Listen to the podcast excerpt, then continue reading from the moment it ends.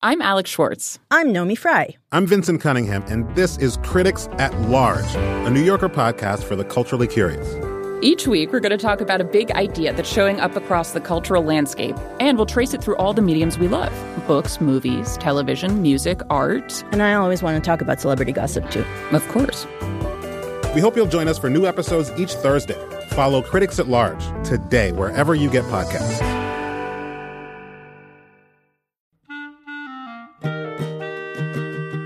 This episode of Livewire is brought to you by Progressive. Most of you aren't just listening right now, you're driving or cleaning, even exercising. But what if you could be saving money by switching to Progressive? Drivers who save by switching save nearly $750 on average, and auto customers qualify for an average of seven discounts. Multitask right now. Quote today at progressive.com. Progressive Casualty Insurance Company and affiliates. National average 12 month savings of $744 by new customers surveyed who saved with Progressive between June 2022 and May 2023. Potential savings will vary, discounts not available in all states and situations.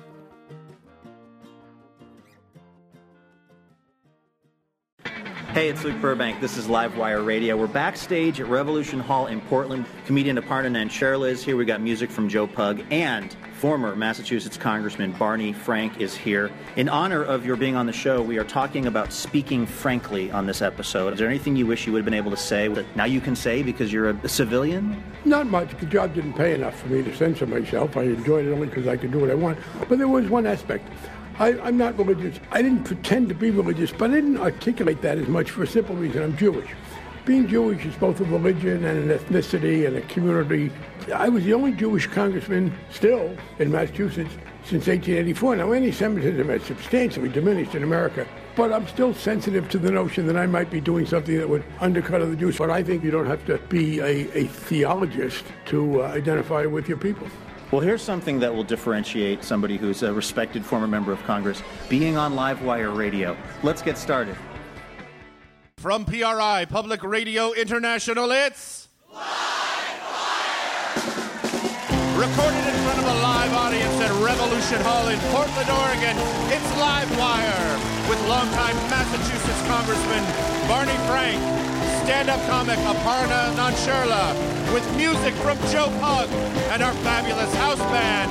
And now, the host of Livewire. He shoots straight from the hip, which makes hunting really awkward and unsuccessful. Luke Burbank!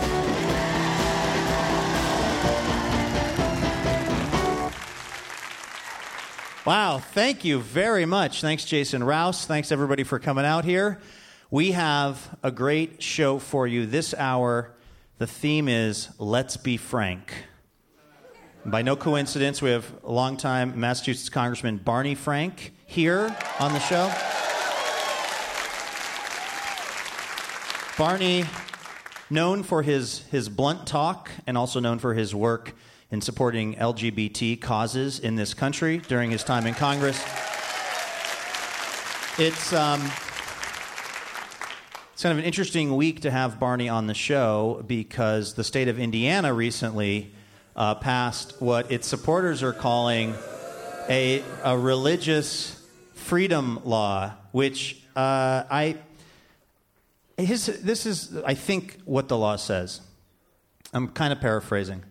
Uh, if you are a business owner in the state of Indiana and uh, you don't want to uh, give goods or services to somebody who you think might be gay, you're allowed to do that as long as, and this is the catch, as long as you're getting your directions from a space ghost.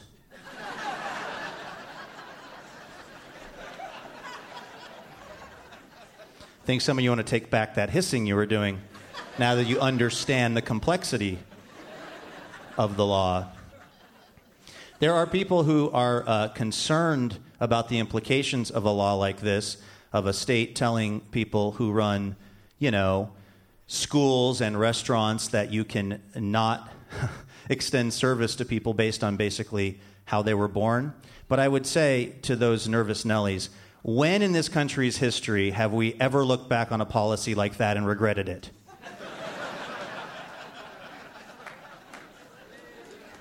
Um, Now, I want to also point out that, technically speaking, this law is not exclusively applied to people who are gay or transgender. It is theoretically possible that a florist in like Terre Haute, Indiana, could not do the flowers for a straight wedding if one of the people in the couple had been divorced before, or if they had coveted, or if they had worshipped a false idol, or if they had trimmed their beard.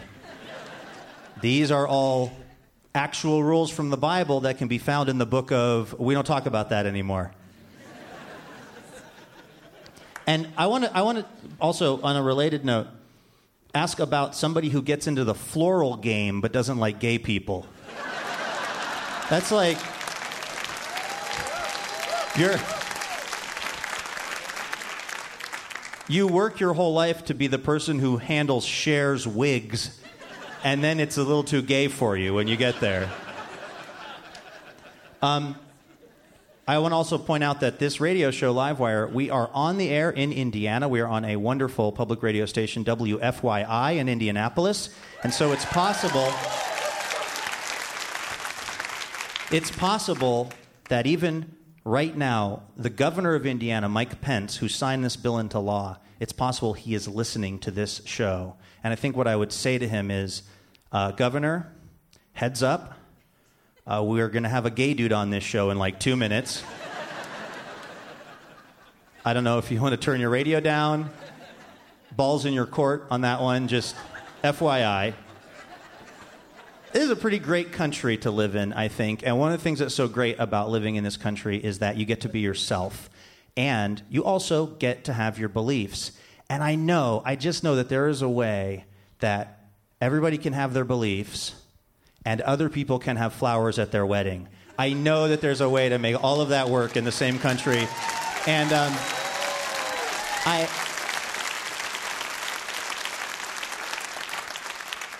I know the people that can help us with this. They have an amazing track record.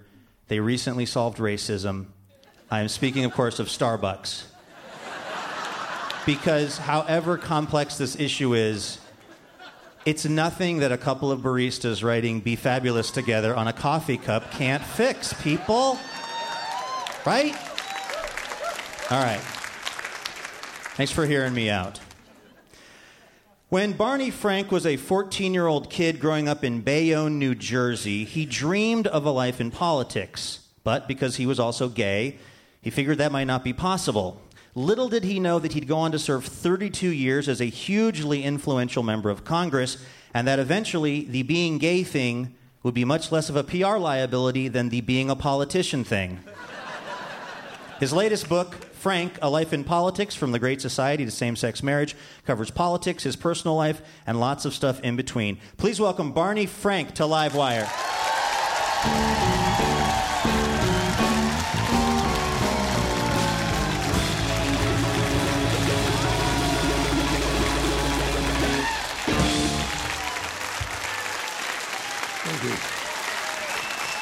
Little further back. Thank you.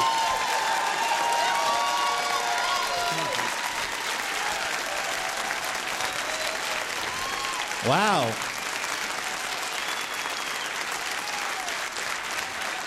Thank you.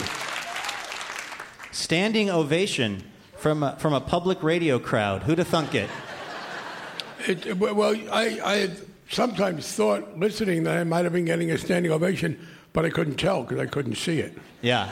Well, we'll tell everybody out there in Radioland that that was a bona fide Portland standing ovation for, for Barney Frank. Uh, welcome to the show. Can you grew up in Bayonne, New Jersey? Yes. Uh, what was your childhood like there? Well, it was pretty normal. As I said, I, as a teenager, I, I liked bad food and loud music and, and sports. Uh, my father ran a truck stop in Jersey City. Um, if you've seen the movie On the Waterfront, you'll get a sense of the atmosphere. It was kind of dominated by the mafia, uh, a couple of unfortunately corrupt unions, the Teamsters and the Longshoremen, and a political machine. So it was it was interesting. Um, you know, it was a very urban uh, atmosphere. I, I, I had one uh, one one very well known classmate whose name was Chuck Wepner, who became famous as the Bayonne Bleeder. He was a uh, heavyweight fighter with more energy than skill, who did win a settlement from Sylvester Stallone, who had to concede that Rocky was based on his life. The Bayonne Bleeder. The Bayonne Bleeder. He always said that if the world championship fight had been held in a phone booth, he would have been the champion. when did you first uh, develop an interest in being in politics? My father was what we today call an early adopter. He bought a television set in 1940, long, long before there were programs of any kind. And I remember watching television. I, I, like the idea of the Frank family in Bayonne, New Jersey, just gathered around the TV for years, waiting for waiting something for to get created. Well, no, we didn't have to wait. My mother tells me that uh, they would send out a postcard once a week, but if there was a cancellation, they would call you and say, "We're not showing that this uh, tomorrow." But um, I remember watching. There were hearings run by a senator from Tennessee named Estes Kefauver into the mafia. And it was interesting. I was 10 years old, but it, it fascinated me. I didn't fully understand it. Um, but I, I, I, was struck by it. Like, one of the things that I learned early on was that I, I had good verbal skills. I was, I've been kind of clumsy. I, I don't have great mechanical skills. Um, but uh, I, I, I could talk good and I could argue well. And here was this situation where adults were in this contest of, of words and it, it, dawned on me that I could be good at that, and and, and it progressed. But I do remember being really uh, shocked at the age of 14 when I learned that a 14-year-old my age, a black kid from Mississippi named Emmett Till, had visited. He was from Chicago, and he visited Mississippi and was brutally beaten to death and mangled because he looked long at a white woman. And maybe. No, nobody was going to do I mean? anything about they it. They never even proved that much, really. Right? Well, that's true. They just they they just killed him, and uh, uh, well, the law enforcement was in on it, so there was nobody to, to, to bring a case. And I was outraged to realize that there was nothing anybody could do about this. And I also, at that time, was watching the Army McCarthy hearings, where the uh, the Republicans used to think that Joe McCarthy's demagoguery was wonderful when he was aiming it at the Democrats. But when Eisenhower became president and he was the victim, they said, "Oh, it's too far." So they had these these hearings in which McCarthy was being exposed as a terrible demagogue and bully. And, and I agreed with that. And I, was, I said, you know what? These guys are using words to, to, to win some important victories. And, and by then I knew I was good at arguing, and I knew I was good at arguing because my teachers would say, stop arguing with me. And I figured that was. So um, uh, I, I decided this was something I'd like to do. Did you know at that time also that you were gay? I did. I realized it when I was actually 13. Uh, and so when I was 14, I understood here was this problem because I'm a member of this very unpopular group, and I have to say, addressing Ben Carson and the other people who continue to still claim that your sexual orientation is a choice. They always talk about we chose to be gay, but as my husband has pointed out, apparently that meant they chose to be straight. Maybe they had been gay for a while and decided that didn't work and they should become straight. But um, the notion, the notion that a 14 year old would say, you know what, I think I'll become a member of the most despised minority I ever heard of. That's every teenager's dream, to be yeah. widely hated. Sure. That's what all the songs are about. That's it, yes. Secretly hating yourself. So you uh, were planning a life, you write in the book, of maybe going into academics, being a professor, because you thought this was how you could uh, be a gay man, but also be involved in, in you know, I guess to some degree politics politics yes. or political policy. Why did you decide to run for Congress then? Well, I, uh, I had gone to graduate school and I was working on a PhD. And then I was involved in a political campaign supporting a man named Kevin White, whom I later came to admire, but I mostly supported him because he was running against a terrible racist, a woman named Louise Day Hicks. And I went to work for him, and it turned out I was good at being a kind of across the board political assistant. So he asked me to come to work for him for a few years. I didn't want to do it, but he said, you, you want me to be a big liberal and do all these things? If you don't help me, don't complain. So I, I went there, and then I, after three years, I was very tired. So I went back to academia, and uh, I was supposed to write a thesis. And at that point, I realized uh, I was much better at being a general assistant to a mayor than at being a scholar. And I, I made an important discovery, which I share with other young people. When you pick a career, know your strengths and weaknesses. And in particular, if you have a characteristic that can be a strength in one area, but a weakness in another. Be guided by that in your choice of jobs. Well, I had a characteristic that made me very good ultimately at legislating, at being a mayor's assistant, where you're jumping from one issue to another, but not very good at scholarship. I have a very short attention span. And that turns out to be very good if you're in politics, uh, not so good, not so good if you're a scholar. We have six more minutes of the interview, though, Barney, so try to stay with me. I don't know what the time limit is for you. What were we talking about again? exactly. Uh, you came out when you were 33 publicly, right? No, I was 47. 47. What changed when you were 47 years old? Well, I uh, knew when I was 33, I was first in the state legislature, and I did know this is 1972, 1973, my first year. I would not get elected if I if I was public, and I I was ready to kind of sacrifice my private life for my career. And I'd listen to people who said, "Oh, if you have a really great career, that can that can make up for having no private life." That's nonsense. In fact, if you have a, a good career and it's getting better and you have a lot of acclaim and, and, and, and you're socializing, but then you go home alone, it's worse. The contrast really gets to you. So um, I, I, decided I would not come out for a while, but I couldn't live that way. I could not live so repressed. So I began to think, okay, I'm going to leave the state legislature and be honest about who I am. And then I had an unexpected chance to run for Congress, uh, thanks to the Pope. You know what? That's a great place for us to hit pause, Barney Frank, and tell everybody that this is Livewire from PRI, and we will be right back. This podcast is brought to you by Ergo Depot, who offer up this tip on goal setting. Make them small, realistic, and achievable, and you might actually reach them. So don't say, I want to be just like Gandhi. Say, I want to be less of a jerk to my cat. Or, or don't say, this year I'm running a marathon. Just say, this year I'm going to sit less. Doesn't that feel freaking doable? That's because it is. With Ergo Depot's sit stand desks and active sitting solutions, you'll hit your goal in a single day. And then you'll be a better person, just like Gandhi. Visit ergodepot.com to start your transformation.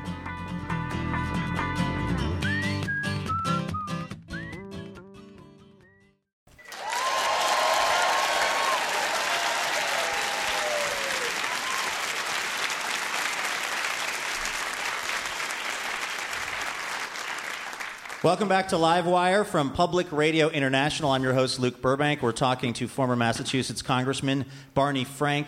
How did the Pope intervene on your decision to actually run for Congress? I lived in the district represented by Tip O'Neill, a great man, and obviously I wasn't going to try even to run against him. It would have been ridiculous if I did.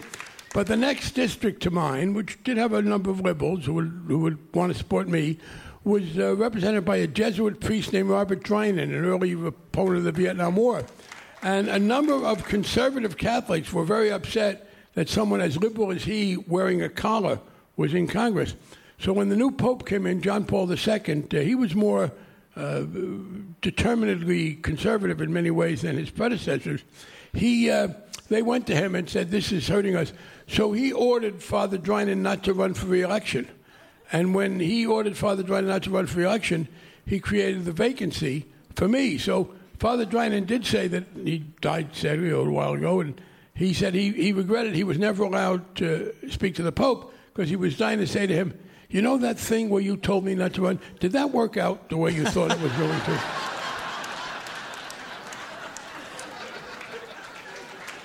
I want to. Um, I want to I want to ask you about something that is fairly serious that you talk about in the book, which was that in, in 1985 you paid a man for sex. I'm wondering, do you think it should be illegal to pay for sex? No, in fact, and this isn't just self justification. In 1972, I filed legislation. Basically, I think people should be free to do things that might be uh, irresponsible or, or, or not appropriate if it's not harming other people. So in 1972, I filed legislation to uh, eliminate all the restrictions on pornography, uh, to legalize marijuana, to uh, uh repeal the law against uh, fornication and adultery, uh, to repeal the laws against prostitution. At one point, one of my colleagues got up, and, and of course, to legalize same sex activity. And one man got up and said, I don't know where the gentleman is going to stop. He's for homosexuality and pornography and prostitution and marijuana.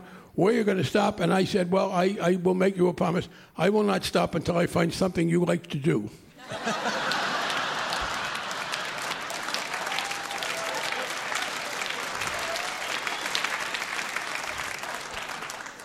Uh, you, you talk about this relationship. I never did, by the way. Oh, really? I never did. You talk about this relationship that you entered into uh, with this man. You guys met again. It was a, a, a money for sex transaction, but then you developed a relationship, and you write that you thought it was one thing, and he seemed to think it was a different thing. And, and you also, I, what I wonder in, uh, what I wonder about that is, do you think part of your inability to read that was because you didn't have a sort of normal private life for Oh, a lot no of your life? It was my, my repressing myself that led me to be uh, irresponsible. And in fact, it was one of the reasons that I decided that I, I had to come out because I was, I was uh, behaving unwisely under the pressures of, of, of this concealment. And uh, yeah, that was, so that's, I mean, I had decided when I went to Congress that I was going to, first of all, to see if I could live partly public, partly private. And that didn't work either because I wanted to have uh, a gay life with other gay men and, and, and women, uh, socializing, et cetera, dating, but I was too prominent. Um, I, I, I could have privacy, but I needed secrecy. And other people didn't want to buy into secrecy as a life. So, yeah, there's no question. And that was a, a major factor in my deciding that I was going to simply stop hiding who I was. I, never, I hadn't lied about it, but I was, I was concealing it. And I said, no, I'm, I'm just going to be honest about who I am. Um, you write in the book, uh, I guess actually you're, you're quoting Hank Paulson, who said that you were always willing to take half a loaf in order to get a deal done. Would you say that's been the guiding principle of your, of your life as a politician? No, the guiding principle is to try to get as much as you can, but to recognize that you are not in charge entirely, and that sometimes you will have to take less. Sometimes it's half, sometimes it's three quarters. But the judgment you always have to make is have I significantly improved the status quo? And are we better off if we do this? Or if we say no, will there be an opportunity to do better? And with regard to the financial reform bill, uh, I believe we did most of what needed to be done. And, you know, it's complicated, but there's a simple principle. The financial community had developed ways with money outside of the banking system and sophisticated information technology to take risks, but not have the responsibility if that risk went bad. They, they, they could take risks, and, and, and they didn't have to stand behind it. And what we did in that bill was to connect the two. We didn't tell the private sector what risks to take. That's still their business judgment. But we did try to make sure that if they took risks and they went bad, they would have to stand behind it. And I think that means, of course, a lot less unwise risk and more responsibility.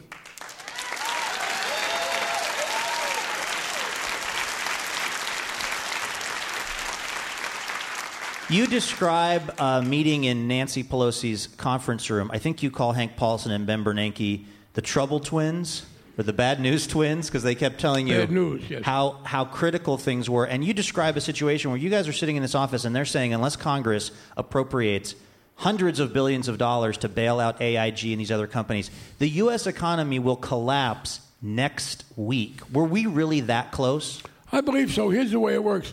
By the time we had evolved to this point, the economy depended on everybody lending everybody else money. Um, and if what happened after Lehman Brothers was lending uh, cracked down, with AIG, by the way, the Federal Reserve had already half bailed out AIG. And I, by the way, people, should, if you want to understand how bad it was, AIG, the insurance company, came in and told the, the Bush administration they were $85 billion short of covering their debts. A week later, they said, Oh, can we change that? We're $170 billion short of covering our debts. They not only couldn't back up the risks they'd taken, they didn't know how many there were. I will tell you that could not happen under the current law. But yeah, I think what happened was uh, people would stop dealing with each other. They would stop lending each other money. Now, we didn't do it in a week. We took some time. And most importantly, we made sure that the loans were advanced under terms that would make sure we got repaid. And in fact, we did get repaid with, with, a profit. Uh, but yeah, and and people said, well, why are you helping those banks? You know, what about the little guy? Well, here's the point. If the banks had failed and the economy collapsed, the heads of J.P. Morgan Chase and Goldman Sachs and Citicorp would not have been out in the street. They had plenty of money put away. If the economy had slowed down, it's the working guy living paycheck to paycheck whose paycheck wouldn't have been on it at the bank. It's the it's it's the, those people who would have borne the burden. Now we worked to make sure it wouldn't happen again, but we also did have to lend them the money, but we guaranteed repayment, and essentially that worked out. Is that your what's your proudest uh, accomplishment during your career as a politician? Well, that one um, I, I feel good about what we had to do, but that well, you was, know, stopping an entire nation from financial disasters, that's decent for a Tuesday. I understand, but in some ways, that was a that was defense. You know, you like to think. I, I'm also very proud. When I came to Congress, a gay man or woman could not get a security clearance, nor legally could you immigrate to the United States. And I took the lead in getting rid of both of those, and I'm very proud of that. Um, and a little known thing my biggest issue consistently over time was to try to get affordable rental housing built for low income people. I have been critical of mortgage practices that put them in a bad shape, and I think a decent home. We worry about education, but a kid who hasn't got a good place to live and a place to sleep, he's not going to be able to learn. You're not going to be able to do his health care. So, over a 32 year period, I'm very proud that if you ask the advocates for low income housing, particularly rental housing, uh, I would get good marks. Barney Frank, ladies and gentlemen.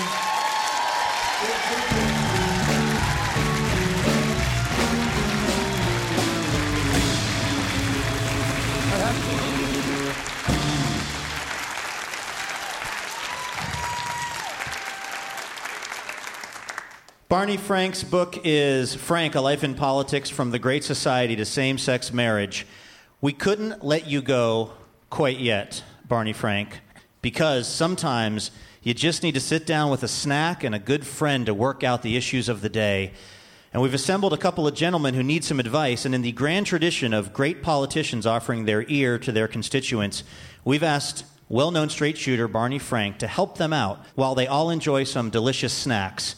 Which means now it's time for tasty hot dogs and straight talk in a segment we're calling Franks with Frank. Frank gave Frank a hot dog. Frank said, Hey, Frank, thanks. Let's go talk to Barney Frank. It's Frank's and Frank's with Frank.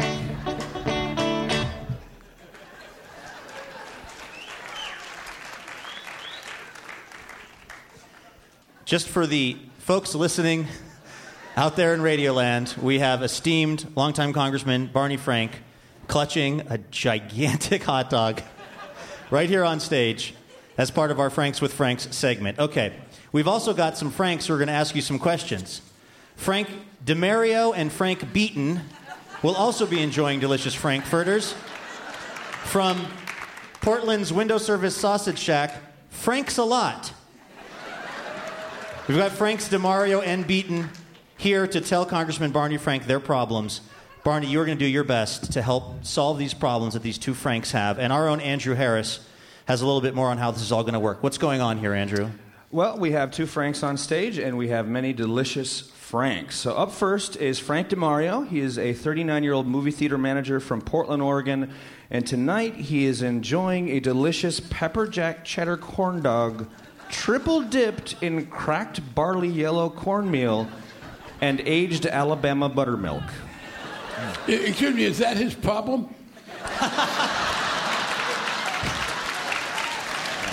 It will be in about six hours. I think that's probably right. All right, Frank number one. What's your question for former Congressman Barney Frank? Well, Mr. Frank, I have a, a friend, a golfing buddy, who every time we go out and play golf together, he's constantly cheating. Um, he's always shaving strokes from his score, and he thinks that I don't notice this. And I've never really been good with confrontation, so how should I handle this situation? Are you playing for money? No. Get over it.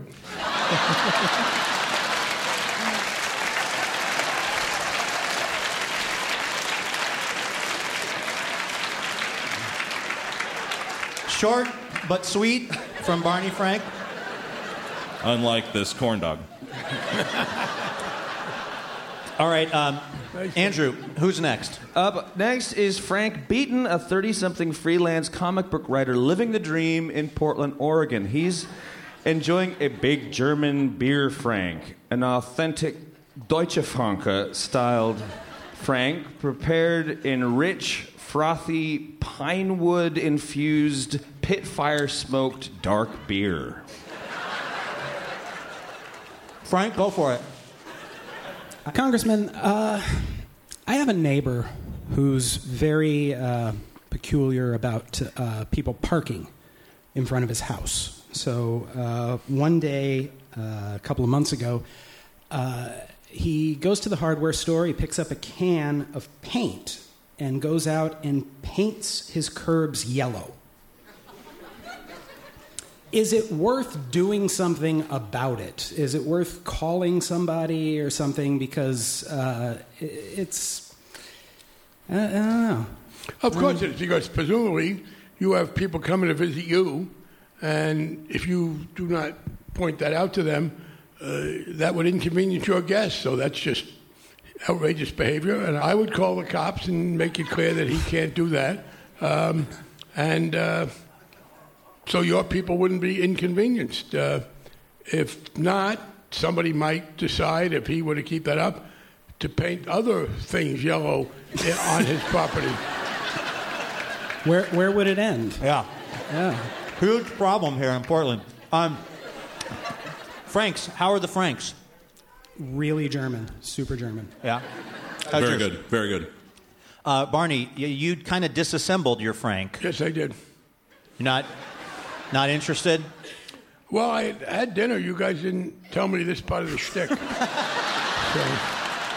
so, you know, I got. I would just. I mean, you didn't ask me for advice, but let me give it to you. Sometimes spontaneity can be overrated. Even more amazing advice from Barney Frank. That was Franks with Franks and Frank. Frank gave Frank a hot dog. Frank said, hey, Frank, thanks. Let's go talk to Barney Frank. It's Frank's and Frank's with Frank. Barney Frank, also Frank DeMario and Frank Beaton, everybody. After touring relentlessly for four years, singer songwriter Joe Pug finally took a breather and it paid off. His latest release, Windfall, has been called his best yet by critics who have called him a more urgent, imploring, and non whiny Bob Dylan. Bob Dylan apparently responded to that review, but no one could tell what he was saying. Anyway, please welcome the clear voiced and non whiny Joe Pug to Livewire.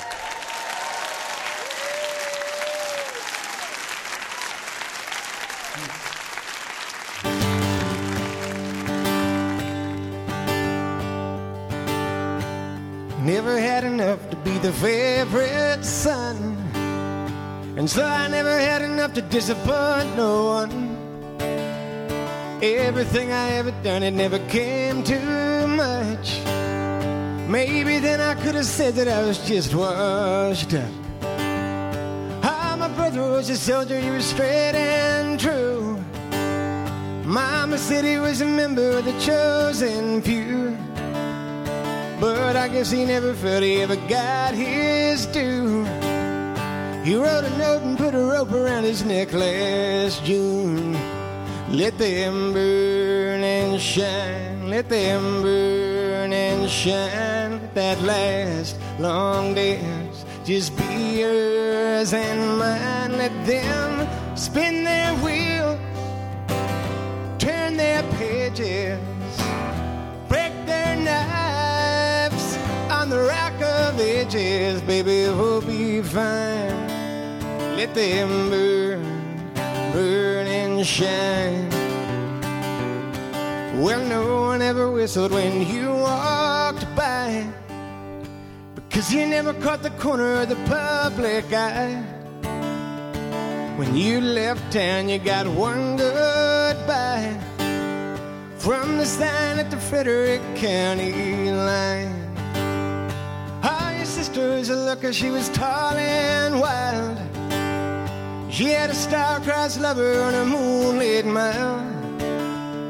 Then she met a politician and she had his child. It takes the bottom of a bottle just to make her smile. Let them burn and shine, let them burn and shine. Let that last long dance just be yours and mine. Let them spin their wheels, pages, break their knives on the rack of ages. Baby, we'll be fine. Let them burn, burn and shine.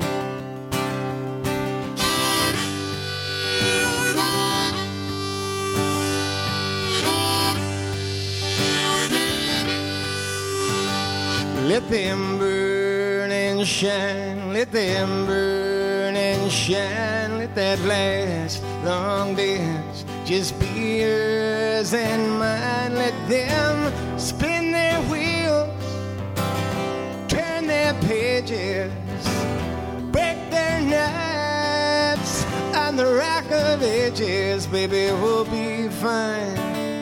Let them burn, burn and shine.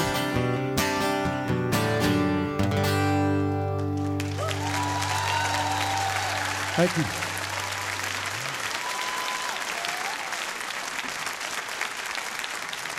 That was Joe Pug. Hey, you're listening to Livewire Radio. If you're going to be in the Portland area, join us for a live show and see how the public radio sausage gets made. You can find more information at livewireradio.org. All right, this is Livewire, and we're talking this week about being honest. But we all have situations in our lives that we've had to basically bite our tongues over. Things we don't say out of politeness or fear of rocking the boat or maybe wanting to keep our jobs in a public radio show. Anyway, uh, we've asked our live audience here at Revolution Hall to anonymously rant away on a card, and then we've offered the services of our professional troupe of actors and angry people, frankly, to rant for them so they can at least get some satisfaction of someone saying it in a segment we're calling Let's Be Frank. First up, Andrew Harris. Hi, this is, well, we can't use a real name, but it starts with a K and ends with Rista. Says, uh, when you tell people that you can only drink gluten free beer, it makes you seem a little out of touch. I know, feeling stomach queasiness and a headache after a long night of drinking sucks. But that's not a gluten intolerance, it's called a hangover. Okay? Go drink some fluoride free water or pet a hypoallergenic cat. And by the way, this is me talking right now. Cats aren't like a bowl of raisin bran that you just pick out the raisins because you don't like them. You know, you don't get to scrape off the mushrooms on this, okay? There might be something about cats and allergies that is germane to the very catness of cats. Maybe it's a defense mechanism against people who are lousy with cats. I think that our alien overlords should create a race of humans that are devoid of the ability to bitch about gluten in their beer. Andrew Harris, ladies and gentlemen. Reading someone's rant and doing a little freelancing. Next up, it's Courtney Hameister. Uh, this is from Handlebars Mustache. Uh, Is that like attorneys general? yes. The bike version. Hey, just because you're dressed head to toe in spandex doesn't mean you're allowed to completely ignore every single traffic law. I know you're dressed like Lance Armstrong, but this isn't the Tour de France. This is my Wednesday morning commute. Quit making the rest of us normally dressed bikers look bad.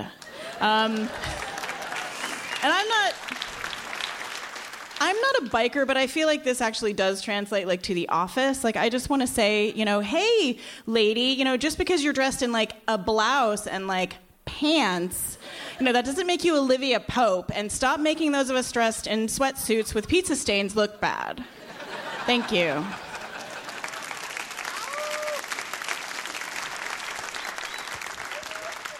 Next up, it's Jason Rouse.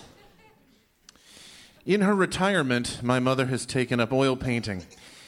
She has proven to be quite skilled at objects, nature, and street scenes. However, people, specifically faces, are her kryptonite. Of this, she seems quite unaware as she continues to paint unfortunate portraits of my children and guilting my wife and I to hang them on the walls of the family home. I know no one can objectively gauge the beauty of their own children, but I'm pretty sure my daughters don't look like Steve Buscemi. and an elderly man's foot. Folks, I'm going to peel back the curtain. I, I know people. I have some friends named Ted and Annette Fleming, and they suffer from this. And I want to say to all the mothers out there enough. Menopause isn't a good enough reason for your bizarre eye to brain malady. If you hate your grandchildren so much, just tell them. They'll understand, they know. Thank you.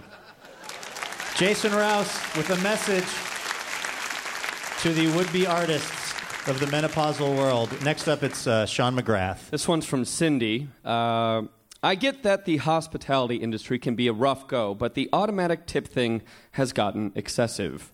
You moved a $3 slice of pizza from a pan onto a paper plate and then handed me the plate. How is that tip worthy? Throwing me a dirty look because I don't toss a buck in your jar. I mean, that's a 33% tip. You didn't grind any beans or even heat anything up. Just remove the sneeze guard and hand me the plate, and I will do it myself. Enough is enough. And then she just wrote ack at the end there. So Oh, that was written by the cartoon character Kathy. it was written by Kathy using the uh, the pseudonym Cindy to cover Oh, things yeah. up here. So She's a nice job. chocoholic. Very anonymous. All right. Ack. Thank you, Sean McGrath, ladies and gentlemen. Also, Jason Rouse, Courtney Hameister, and Andrew Harris. The little Frank talk on behalf of our audience. All right, this is Livewire. We're the show that believes in radical honesty, which is a hip hop group out of San Diego that we're really into right now. Oh, you thought we meant like telling the truth? No, no. That makes people super mad. We don't do that. Here's something that's definitely not a lie. Livewire is brought to you in part by New Belgium Brewing, this week featuring their Slow Ride Session IPA with hints of melon, peach, and lime and seven hop varieties. This one is fruity in the front, hoppy in the back, if you know what I mean. More information on how to start your session at newbelgium.com. If we never actually got to see the stand up of comic Aparna Nancherla live and could only read her Twitter feed, we would still be pretty happy. With gems like parades are like if a marathon was buffering. It's no wonder her absurdist point of view has led to appearances on Conan, at midnight, and a spot on the writing team for the totally great, but totally canceled before its time, totally biased with W. Kamau Bell. Please welcome Aparna Nancherla to Livewire.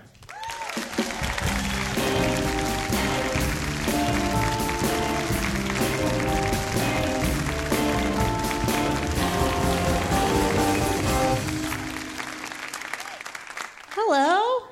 Oh. Oh, so friendly. I uh I feel like we should get right into things, you know. We don't have a lot of time left here on earth. Uh things are ending. It's good to get to the point. I was thinking about this the other day. Don't you guys hate when that's all I have for that one. Uh feel like I'm hitting on some truths, cracking things open. No, this is something I do hate. I hate when you're going in for the handshake, but the other person is going in for the fist bump, but then you realize you're in front of a mirror and you don't know who you are anymore. I hate that. One of my pet peeves. Top five at least. Comedy's been treating me well. I've been able to uh, travel more for it. I'm here, you know. Uh, but I've, I've gotten to go to some cool places in the past year. Like I went to Dubai for the first time. Has anyone been to Dubai? Is anyone there right now? Cool. Uh, to me, it felt like what happens when a shopping mall and a space station love each other very, very much. That's how you make a Dubai if you wanted your own. But I was actually just passing through. I was going uh, to Australia to do a comedy festival, and Australia is the farthest I've ever traveled for anything. Like, the plane ride to get there was so long that halfway through, I just started putting my hand up to the window and thinking about the life I left behind. Like, I just went into PBS documentary immigrant mode. I was just like, Papa! I don't even know Papa. Grabbed the woman's baby next to me and was just like, the fever will pass. I'm really committed. It's kind of her fault for having her baby out, you know? Pretty sure you're supposed to store them in the overhead bin for international flights. It's the new protocol. Well, it's going to Australia, though, you, go through customs, you fill out a little card to explain why you're there, and they have a line to put your occupation down. I put comedian like a dummy, because then when I was going in, the customs official looked at it, and then he looked at me, and he was just like, You're a comedian? I was like, Great, my first heckle. I'm not even in the country. this is going so well. And then I didn't know what to say. Like, I didn't even know what day it was at that point. So I was just like, yeah, yeah, I guess I am. Like, we were both disappointed. I was like, that is my handwriting. Facts are facts. And then he was just like, oh, well, have you heard of Carl Barron? I was like, no. He was like, you should check him out.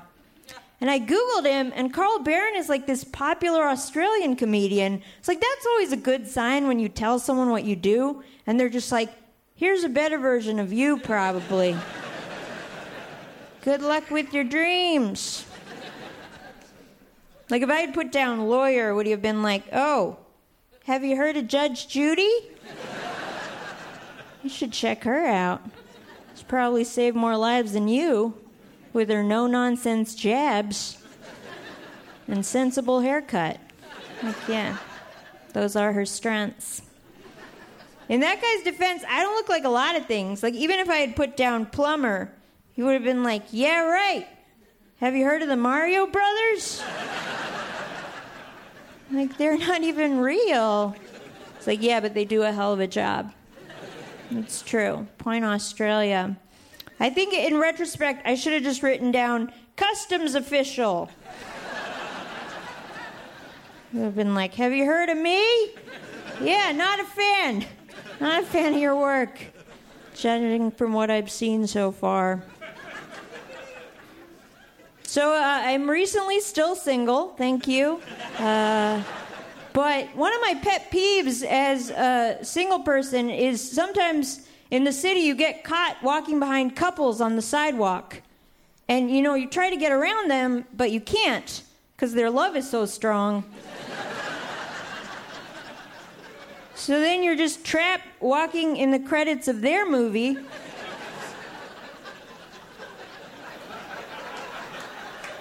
And then you just have to follow them home and become their child. And it's a real hassle. It's a real hassle. All right, thank you guys. Thanks a lot. Aparna Nancherla.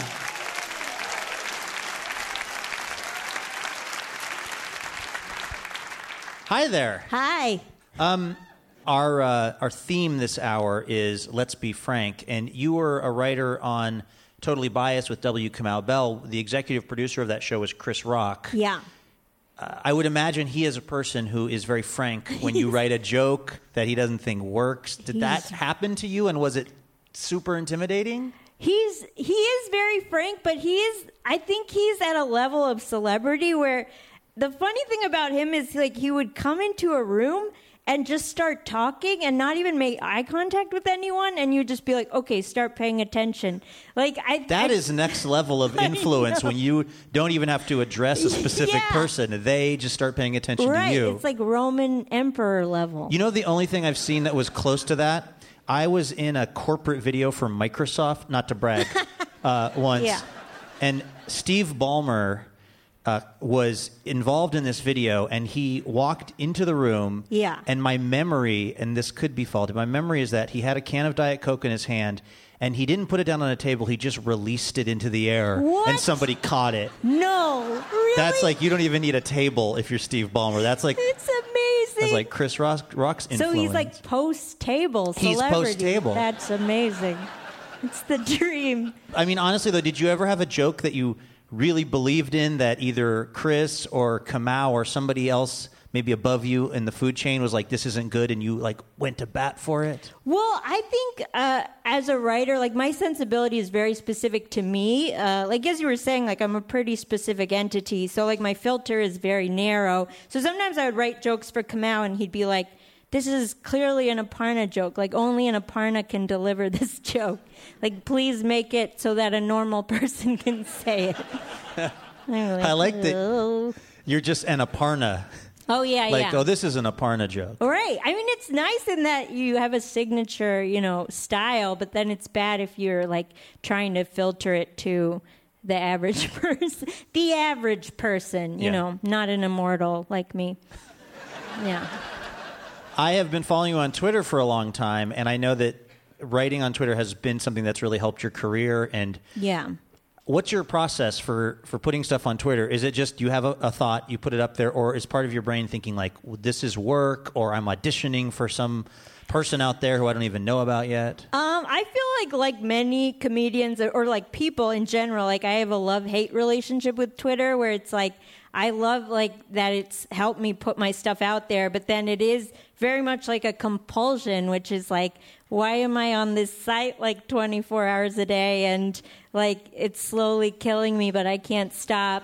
And then people are rewarding me for it. I feel like it'll be smoking in 50 years where people are like, can you believe people did that?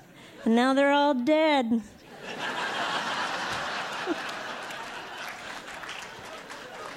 So is it a thing that you're just you're using it for now because it's a good way to amplify your your voice and because it does have a professional upside? Is it something that you look forward to weaning yourself off of eventually?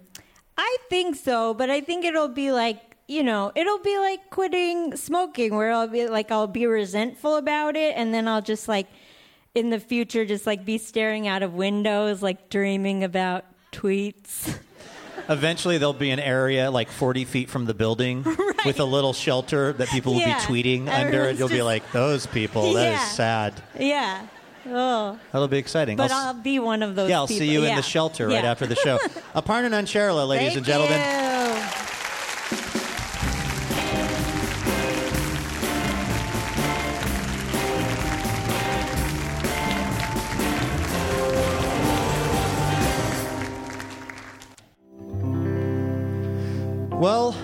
Was quite an hour there. I've been doing this show for a couple of years now. I've never once gotten a standing ovation.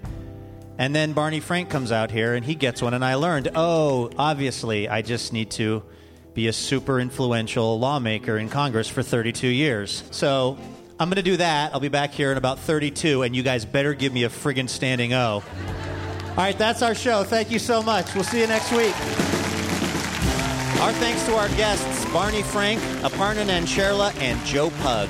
This show was made possible in part by our sponsors, New Belgium Brewing Company, Whole Foods Market, and Ergo Depot. Hotel accommodations generously provided by the Hotel Deluxe. Robin Tenenbaum is the executive producer and co-creator of Livewire. Courtney Hameister is head writer and producer.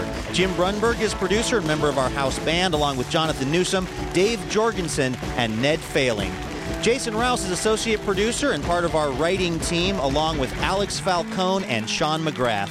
Graham Nystrom is our technical director. House sound by D. Neil Blake. Our lighting is by Jillian Tabler. Additional funding provided by the Regional Arts and Culture Council, Meyer Memorial Trust, the Oregon Arts Commission, the James F. and Marion L. Miller Foundation, the Maybelle Clark Macdonald Fund, the Oregon Community Foundation, Work for Art, the Multnomah County Culture Coalition, and listeners like you fine people. For more information about the show and how you can become a member of Livewire, visit livewireradio.org. You can download our podcast on iTunes, Stitcher, or SoundCloud, and find us on Twitter and Facebook at Livewire Radio. I'm Luke Burbank. We'll see you next week.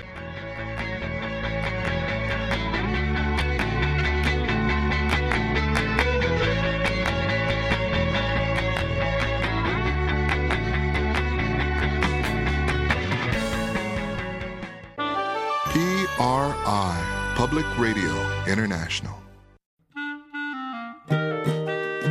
Dear Livewire, when we first met, I was really shy. I had no idea we'd spend so much time together or that you'd be one to fill my heart with, with joy and make me want to be a better person. Oh, I'm sorry, I didn't know you were here. I was busy reading a review from one of our many, many rapturously smitten listeners. Oh, wait, actually, no, sorry. This is from Elena. Anyway, the point is, uh, it would be really helpful if you wanted to leave us a review Feel free to say really nice things about us, and uh, we'll even read them now and then on the show. So you might hear your review of Livewire read on the program itself. Uh, reviews help other people hear about the show, and then we can keep doing this for a long, long time because we love having this job. Uh, thank you so much. If you've left a review, and if you're about to leave a review, you can go ahead and do it right where you get the podcast.